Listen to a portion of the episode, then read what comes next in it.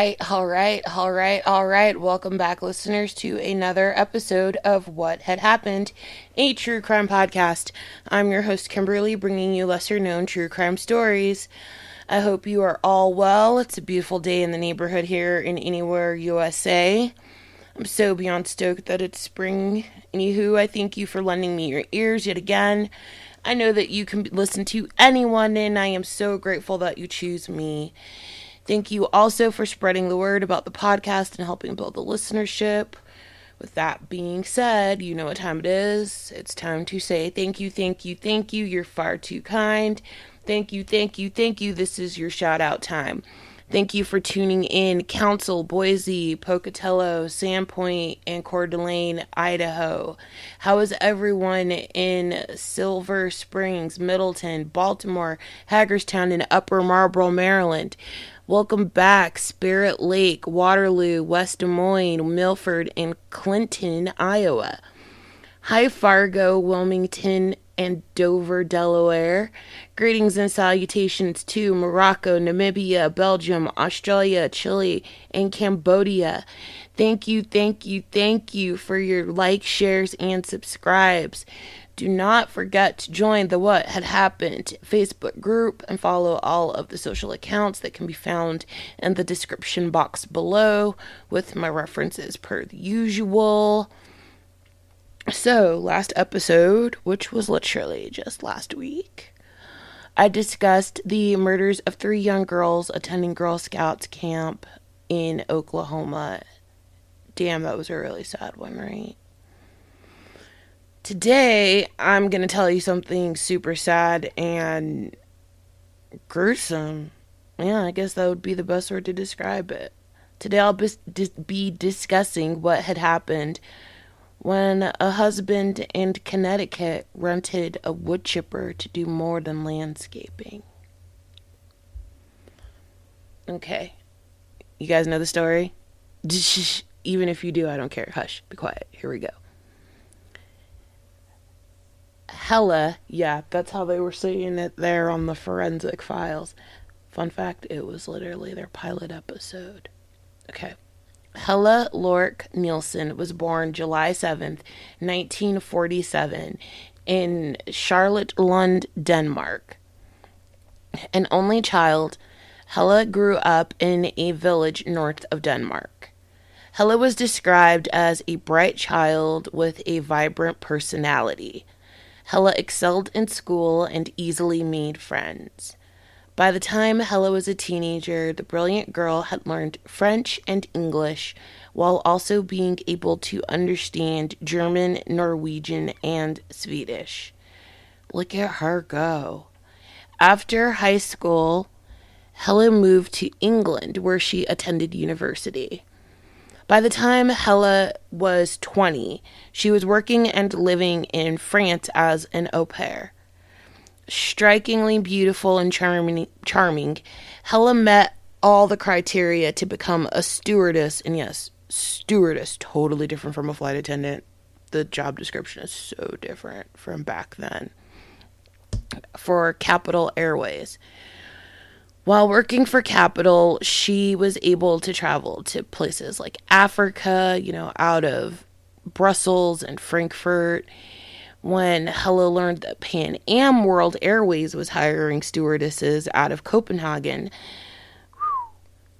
out of the 200 applicants, she was one of the eight selected to train in Miami. So, having previous experience as a stewardess for Capital Airlines, Hella excelled, finishing first in her class. While training in Miami, Hella resided in a motel located near the airport where basically like the crew staff, you know, they they maintained like crew rooms there or they stayed there quite often. So the bulk of the people in that particular motel were flight crew. So, while fraternization was frowned upon, many of the pilots and stewardesses indulged in liaisons, of course, you know. It's hot and sexy. A friend said that while Hella wasn't promiscuous or one to kiss and tell, she had a few lovers. Hella was at the motel on May 24th, 1969, waiting for a flight when her life would change. Oh my goodness. It was on that day that 21 year old Hella met 31 year old pilot Richard Crafts. So, Richard Crafts was born on December 20th, 1937, the third and final child for Mr. and Mrs. John Crafts, a successful Manhattan businessman. Richard and his older sisters would end up growing up in Darien, Connecticut, one of the state's most affluent communities. While at school, Richard was like an average ish student, you know, he kind of, you know, eh, his way through school. You know, I'm sure that was probably something that kind of irritated the parental units considering the affluent area in which dad worked so hard to get them into as well as the private schools and stuff. But after high school graduation, Richard attended college briefly, again, where he ended his way before dropping out and joining the Marine Corps in 1956. Yep, so he went down to Parris Island, South Carolina, Semper Fi. While in the Marines, Richard gravitated towards the air wing. I was also in the wing double simper, but not to this guy. Proficient in piloting helicopters. Totally didn't do that. I worked on paperwork. Administrative hands, administrative hands. Richard trained on fixed wing aircraft. In 1958, he was certified as a pilot and then stationed in Japan and Korea, where he also flew missions for Air Amer- the Air America branch, which is a branch of the CIA. After like nearly a decade in Southeast Asia, Richard returned to America in 1966. It would take two years before Richard would be able to lock in a stable pilot job when he was hired by Eastern Airlines. While he may have, like, you know, seemed rough around the edges, Richard definitely had no problems in the dating department, especially amongst the stewardesses. Also, he was married or engaged, whatever, he was engaged. Although he was also not as well put together, so to speak, he had charisma, and I'm going to let you in on a little secret.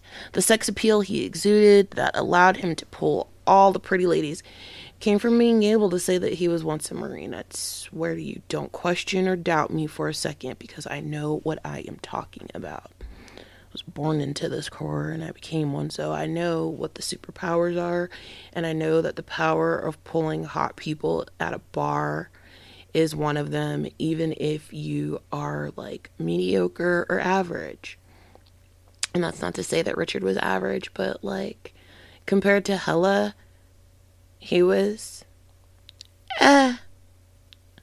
By 1969, Richard was engaged to Mary when he met Hella. The two were like fire and ice. They dated on and off for years. While Hella's friends thought that she could do better, see, I really didn't want to say Hella better, but yeah, do better. Hella was content with Richard, evidently. And in 1975, when the couple became pregnant, they wed the same year in New Hampshire. 1976, the newlyweds bought a ranch style home in Newton, Connecticut, which would grow to become literally like the neighborhood eyesore. So, settling into becoming a wife and mother, Hella stopped working for a little bit and focused on not only taking care of her children, but being her asshole husband's punching bag. There, I said it. And that's that part's not on the script, evidently. But neighbors and Hella alike were mortified by the random collection of landscaping equipment in the yard, which included things like a tractor, mowers. There was a $25,000 unused backhoe and other heavy equipment strewn amongst the yard. Some of the equipment was rusting and or in need of repair. or the shit just didn't work. Period. The home was also in a constant cycle of so like neighbors would say that the place looked like it either needed repairs or it was having repairs done to it, but like there was never a cease you know, they never stopped basically. It was just a shit show cycle over there. So Richard was also an avid gun lover and collector, and he argued constantly with Hella over his coveted arsenal that he was amassing. He was also violent as shit and totally emotionally abusive. During her first pregnancy, Hella told a friend she'd never forgive Richard for how he treated her and what he put her through with the first pregnancy. One can only begin to imagine how he treated her during that time. Concealer, sunglasses, long sleeves, and pants couldn't hide the bruises from the physical abuse. But to top all of that off, after the three children were born, Richard began like spending more and more. I mean, he's still a pilot, but he was spending like way more time away from home on top of beating the shit out of her. And so the thing was this Hella wasn't stupid. She knew that Richard was carrying on extramarital, you know, affairs throughout their relationship as a married couple and that he was playing the field prior to them becoming the crafts. Okay, so their entire relationship, this was probably a bone of contention for one, because again, her friends all thought that she could do better, and be something that was just a continuous thread. So this was nothing new, but like he started like acting like super funky then, in 1982, Richard became a part time auxiliary police officer in Newton. So while he wasn't paid for his position, he took the job like super duper. Do you need my assistance? Seriously. Like, he was super gung ho. Like, he would hang out on his off time around the station and at times like respond to calls whilst off duty. Okay, like Farva on steroids. In 1986, the town of Southbury hired him. Richard was still a pilot for Eastern Airlines at the time and used his own money to pay for his training as his new job only paid him like $7 per hour and then he also purchased a 1985 Crown Vic that he had fitted. Oh, that's a Victoria, by the way, for those that I don't want to femsplain cars, but okay. A Ford Crown Victoria, whatever. He had fitted with radios, lights, antennas, and sirens like the Connecticut State Police. So while Hella was very aware of her husband's philandering, as I said before, she was tired of keeping up appearances and worn down from the weight of her ridiculous fucking marriage. In the summer of 1986, Hella retained not only a divorce attorney, but also a private investigator. And so, like, the private investigator followed Richard around, snapped some picky pics, and of course, he was carrying on a relationship with a stewardess um, who lived in a different location. And, you know, they were very cozy and touchy feely and shit, you know, out in the open and stuff. And he gave this information to her, you know. And here we go all the dumpster fucking juice. Come November of the year 1986, Hella was almost ready to leave. Okay? Like, assuredly. Now, it was still business as usual because you see, she'd already gone back to work, and since she had gone back to work and she was a stewardess and Richard was a pilot as well as like a bullshit Barney Fife. There, I said it. Um, like you know, he was like a part-time cop as well as a full-time pilot, and she had gone back to being a stewardess who was flying overseas. The couple had employed an au pair, so they had live-in help with the three small children. So, on November 18th, 1986, Hella had returned home at about 7 p.m. after working a super duper long flight from, from Frankfurt, Germany. Hella had been dropped off at her home by a friend. Because the family au pair had the night off, Richard was at home with the children, and the au pair was not expected home until like her shift started like wee hours of the morning, so like approximately like 2 a.m. After spending some quality time with the children, Hella put the children to bed and attempted to wind down for the night. Instead, she and Richard began to argue. It's a, it's believed that during the fight, Richard bludgeoned Hella with his Maglite flashlight. As if you know, and if you've ever been, if you know, if you're aware of like law enforcement, fire people that are like in fire departments and stuff like that, those big heavy black flashlights, those super duper heavy grade ones. I love a good Maglite. Like it, it really does hit like it it the sound of a maglite hitting a skull it's horrifying it sounds literally like you're dropping a watermelon on the ground so he hit her uh, he struck her at least twice as hella lay on the bedroom floor bleeding to death the couple's au pair returned to the crafts home and retired for the rest of the night so, as if the night couldn't get any funkier, a snowstorm pummeled central Connecticut with ice and snow, knocking out power lines and power in some areas for hours. Early the morning of November 19th, Richard woke his children and the au pair, and he told them that he would be taking them to his sister's home in Westport.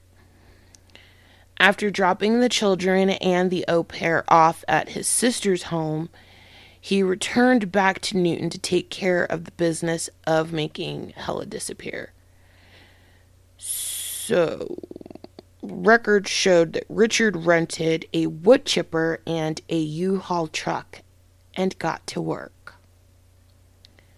Also, on the 17th, so two days before this, he purchased a deep freezer. So there's that. And uh, so, twice in the wee hours of the morning, a local snow plow driver saw a U-Haul with a wood chipper like at the back of it in two separate locations. And keep in mind like this was a really bad storm.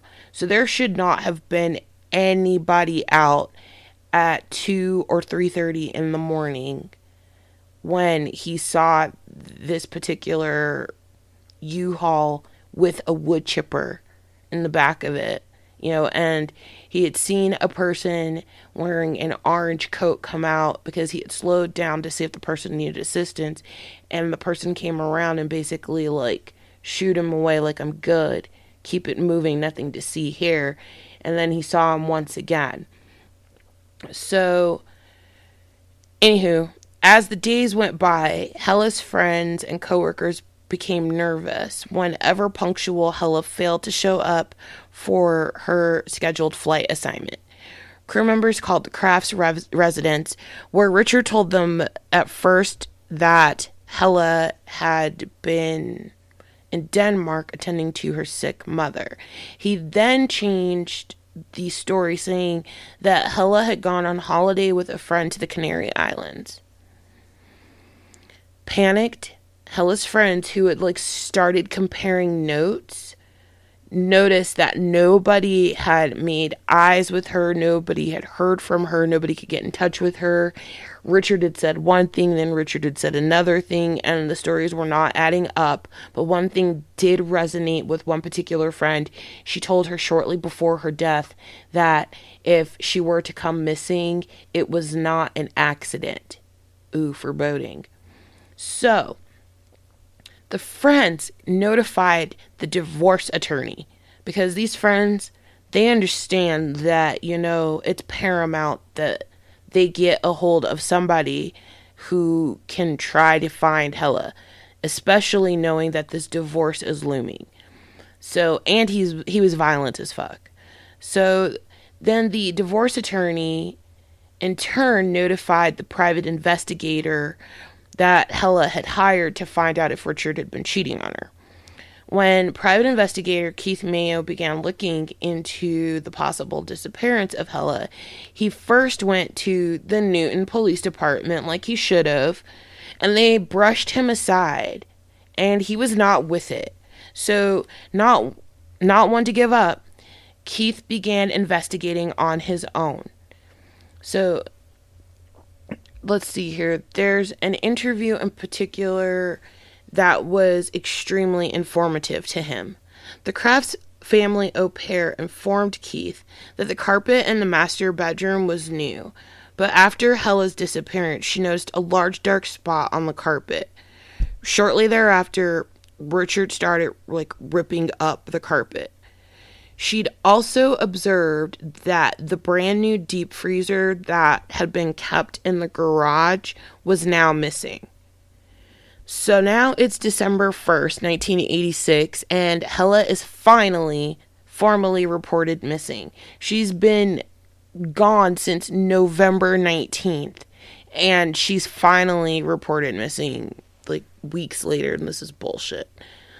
On December 11th, Richard was located at his part time police officer job, and he was asked if he could come to the Newton Police Department to answer some questions. And at about 9:20 p.m. Richard arrived and this is how the questioning went. Question. Richard, did you know that your wife hired a private investigator? No. Did you know that the PI had documented your relationship with a New Jersey woman? No. Why would your wife tell her friends that she was afraid for herself regarding serving you div- divorce papers and tell them to check on her if something happened? I cannot imagine her saying this. It is completely out of character for her to say this. So on November 18th, when Hella came home, when and why did she leave? Those answers are in my statement. Okay, so what is the story with your bedroom rug? Apparently, you removed it or cut some pieces out of it. Can you explain this to me? All the rugs in the house are being removed and replaced. What was spilled on the rug in the bedroom? Kerosene. Did you cut pieces out of the rug? Yes, two feet at a time. It's easier to remove it that way. What did you do with the rug you took out of the bedroom? Dumped bedroom rug in the Newton landfill one week ago. It was blue in color. Why have you been telling everyone different things about Hella being missing, like her mother being sick? I didn't want to say my wife was gone and I did not know where she was. Has Hella received any mail since she has been missing? Nope. She has gotten no letters since she left. She usually gets about two letters a week. Whatever the police asked, you know, Richard had an answer. They said that his demeanor seemed cooperative yet guarded. Again, he was not caught in any outright lies, but everything was sus. They were more like half truths, and they could smell bullshit from a mile away. Um, for a man whose wife had suddenly and inexplicably vanished, Richard Crafts seemed rather apathetic. He was released, and after providing cops with a brief one page statement that was very, oh God, it was less than helpful, detectives were left with, like, obviously more questions than answers, so they had to let him go. But they were becoming more and more convinced that whatever happened to Hella, Richard had absolutely had something to do with it back to Keith Mayo, who was super duper displeased with how the disappearance of Hella was being treated. Since like the first day that he had found out that she was missing, he immediately suspected Richard as being sus- responsible. You know, he met with various friends and consulted with them you know, soliciting their advice and opinions on the case. And after a review of the events surrounding Hella's disappearance and Richard's reaction to it, they all agreed that he acted in a super sus manner. They could not understand why Richard would offer so many different explanations as to what happened to Hella. So Keith decided that he needed, you know, to collect evidence to convince the police who really did not seem all that jazzed about this case when he learned that Richard had cut out pieces of his bedroom rug and discarded them at the local dump, he decided to search for them himself. Thinking that he might be able to find blood evidence. So, with the help of the local trash pickup crew, Keith was able to ascertain that the Newtons' garbage was deposited in the Canterbury dump about two and a half hours east of Newton. Newtown, Newton, Newtown, Newtown. Okay. So he recruited some helpers, and for several days they searched through, oh gosh, mountains and mountains of trash at the dump. And they were knee deep in household garbage when, you know, the team was just covered in funk and they were gagging and cursing. But they did succeed in locating a portion of rug that was nearly identical to the rug that was in the master bedroom of Richard and Hella's home. So Keith was sure that this was a missing piece to the rug that was in the home. He also saw that there were stains that appeared to be human blood. The rug was taken to the state police laboratory in Meriden, and that was, oh man, the forensics were led by renowned forensic scientist Dr. Henry Lee. Does the name sound familiar? Think O.J. Simpson. Um, I believe they also said Laci Peterson was another trial that was high profile that he covered. So, in the meanwhile, the press was finally catching wind of this story about Hella and how she, you know, was the suburban housewife who had gone missing. On December 17th, the Danbury News Times published the first story on the case, and the headline was this Police seek missing Newtown woman so at the point at this point you know hella was still being considered a missing person. Newtown police chief louis March- marquez told po- reporters that you know this is still a missing persons case right now. And we have no we have no reason to suspect any foul play. But keith mayo told the same reporter that he didn't think that she had disappeared on her own accord. He also challenged the police when he said, quote, I'm concerned that they are going after this piecemeal.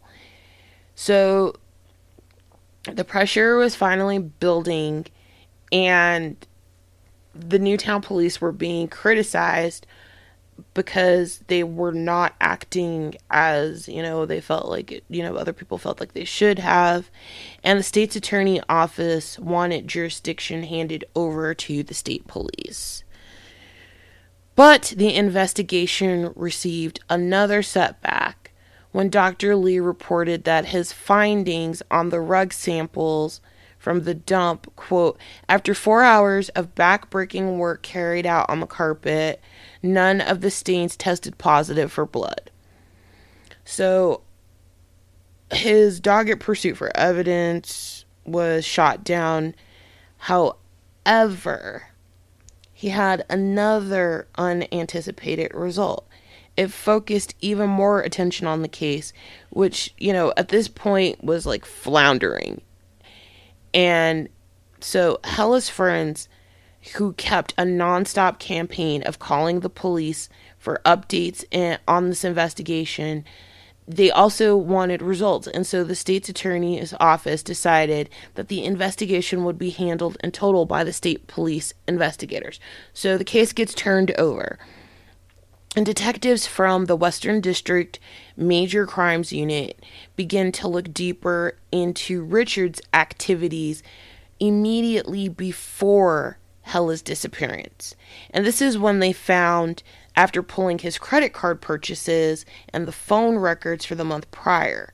That, okay, first of all, on his MasterCard, they found that on November 13th, Richard had purchased a large capacity Westinghouse freezer at an appliance store in Danbury. And he paid like $375 for it. Then he picked it up at the store on November 17th.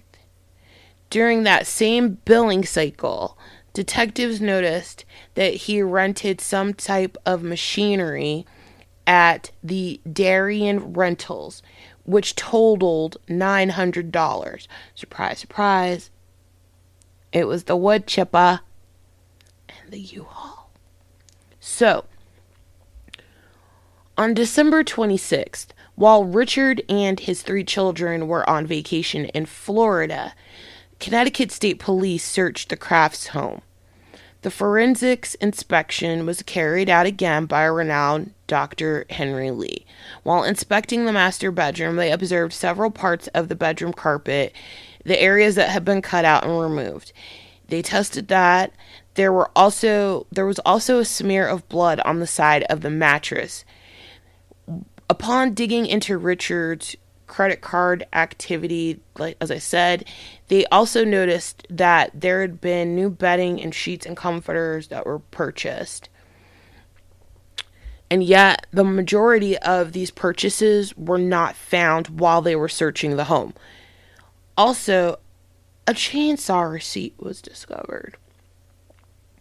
It was only after the search of the Crafts home for evidence of Helle and what had happened to her that the snowplow driver, Joseph Hine, told police about the U-Haul and wood chipper that he saw by Lake Zoar on November 19th. So, when the Connecticut State Police detectives went to check out the area, guess what they found? Mm-mm-mm. First, they found some scraps of paper and an envelope that was addressed to Helle Crafts. They look a little bit further and they find. Oh, this is so gross. All the dumpster juice. Okay. In the lake, they find this chainsaw. The chainsaw is still covered in blood and there is a substantial amount of human hair. 2260 i believe or something like that was the total count. Upon further investigation of that area what was left of helle was discovered. Teeth fragments of cloth matching her favorite nightshirt fingernails bone chips and human tissue now, while the serial number on the chainsaw that had been recovered had been filed down, they were able, using forensic science, they were able to pull up remnants of the number and match it. And guess what? The serial number on the chainsaw matched the serial number on the warranty card for the chainsaw that Richard Crafts owned. So, given what evidence they had, it was deduced that after striking Helle over the head at least two times, he placed her body inside the deep freezer until her body was completely frozen. So he moves her body to the freezer.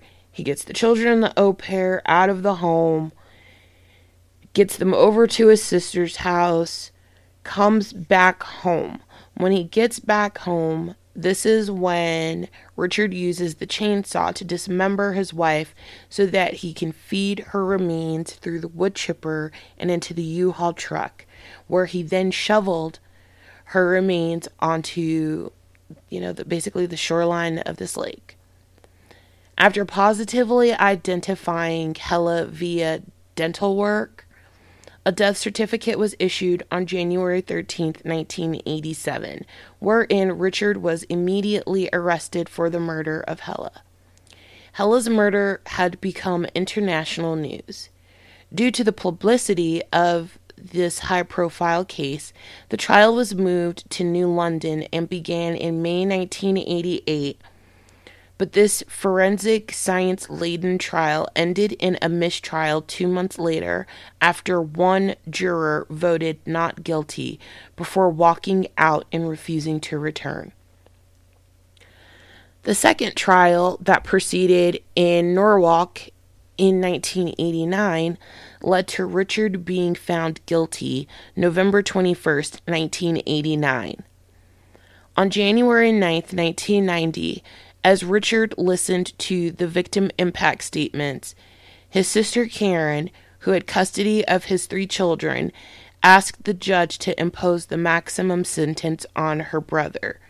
Karen said, quote, I am concerned that Mr. Crafts has not public, publicly nor privately demonstrated any remorse for the, mu- for the murder of his wife.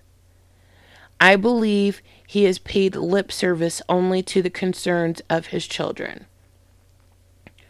Richard said before his sentencing, quote, A great deal has been said about my apparent lack of emotion. Quote, he has ice water in his veins. Richard, 51, said before sentencing was imposed, quote, I have feelings like everyone else. The judge ruled that Richard served 50 years for the murder of Helle. Richard's conviction was the state's first murder conviction without a body.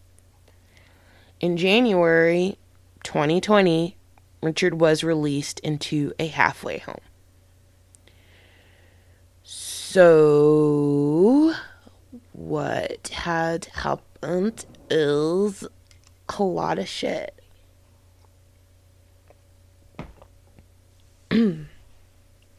There's a lot to unwrap here, isn't there? What had happened is this.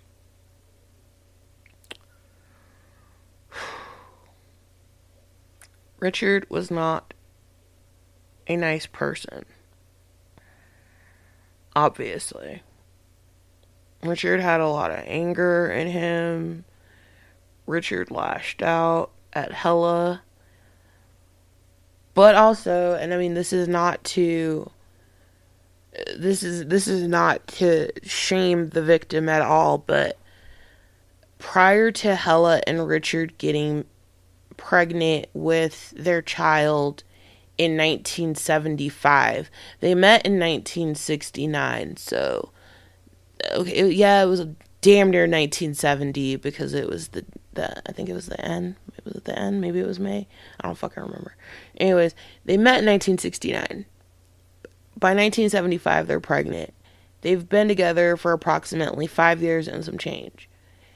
And throughout this time, while she had everyone reminding her and telling her that she was better than the shitty behavior that she was putting up with, she did set the bar quite high for the amount of shit that she was willing to put up with from this man before they even were legally bound to one another.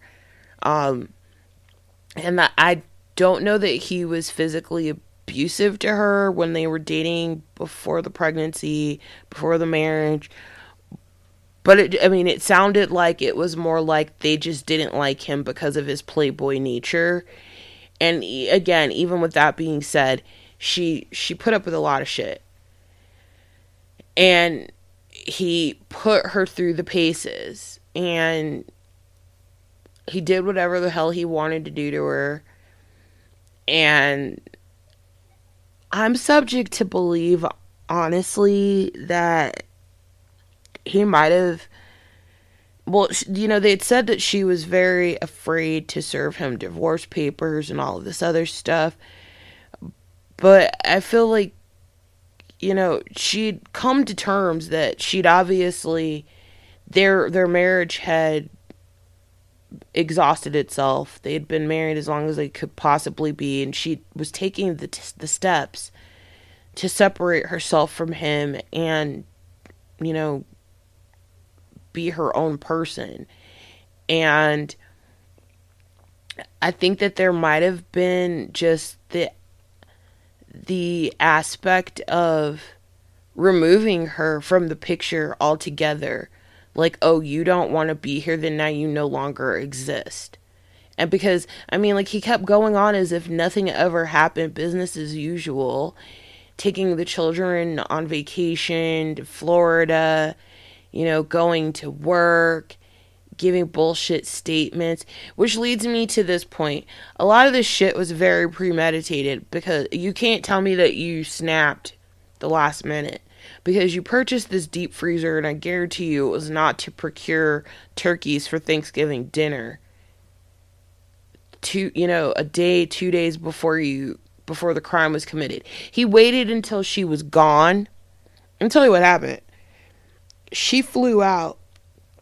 She probably had like a couple of flights or she had a day over in Germany from that flight to Frankfurt. It was it, it was no such there's no such thing as a fucking quick turn when you're flying from one country, you know, from the United States to Europe. But nonetheless, he had enough time prior to her leaving to think about how he wanted to get rid of her body, is what I'm getting at. Because he purchased. He purchased the freezer on the 13th and scheduled the pickup on the 17th, knowing she would be home from her trip on the 18th and then he rented the wood chipper and the U-Haul truck. He procured the chainsaw, got rid of the serial number on it. There are so many different levels of premeditation that are vomited on this. It doesn't matter if there was no body to be found. Everything screams you thought about this. Also, I find it slightly odd that and not slightly all the way odd. Hmm. Maybe okay, maybe just slightly. We'll go back to slightly. I find it slightly odd that as methodically as he planned out and facilitated the act of murdering Helle, disposing of the body, dismembering, and then further disposing of her remains as well as getting the kids out of the house with the au pair so that he had room to work. I find it kind of odd that it took the au pair and the kids coming back home and her saying, Why is there a grapefruit size dark spot on the carpet? For him to even think that he needed to start cutting up chunks out of the carpet. It's like cleaning up what he did to her wasn't even an afterthought until the au pair, you know, commented. And even then, it was a half-assed, half-assed, haphazard attempt to clean up whatever he, you know, had done by cutting up portions of the carpet. But you're side of your mattress is bloody as fuck, bro. And they also said that, you know, when they were looking at the mattress, they could see that there was blood that when it was tested, it for sure was not menstrual blood, but, you know, basically high velocity blood splatter. You know, it actively came from, you know, pumping blood veins and stuff, you know, veins and stuff like that. So there was so much fascinating information that was gleaned in that first episode of the Forensic Files, the OG, the gangster from all. Um, you know, you can find that episode on YouTube. Um, obviously, the movie Fargo was inspired by this by this by this mortifying true crime event. And there have been a lot of books that have been written about this as well. That is all. I'm just so grossed out by the links that people will go to to do people dirty that I'm also not surprised either when I read these stories, to be perfectly honest by this point, but I'm still grossed out and it still hurts your feelings. I'm Kimberly. Hey, you guys, this is the last episode for March. Three episodes for the third month of the year. If you hadn't caught on, March is my favorite month of the year. Uh, let's get that beautiful outro music going, and I will be back soon with another lesser known true crime story. Thanks again for listening, you guys. Have a great one.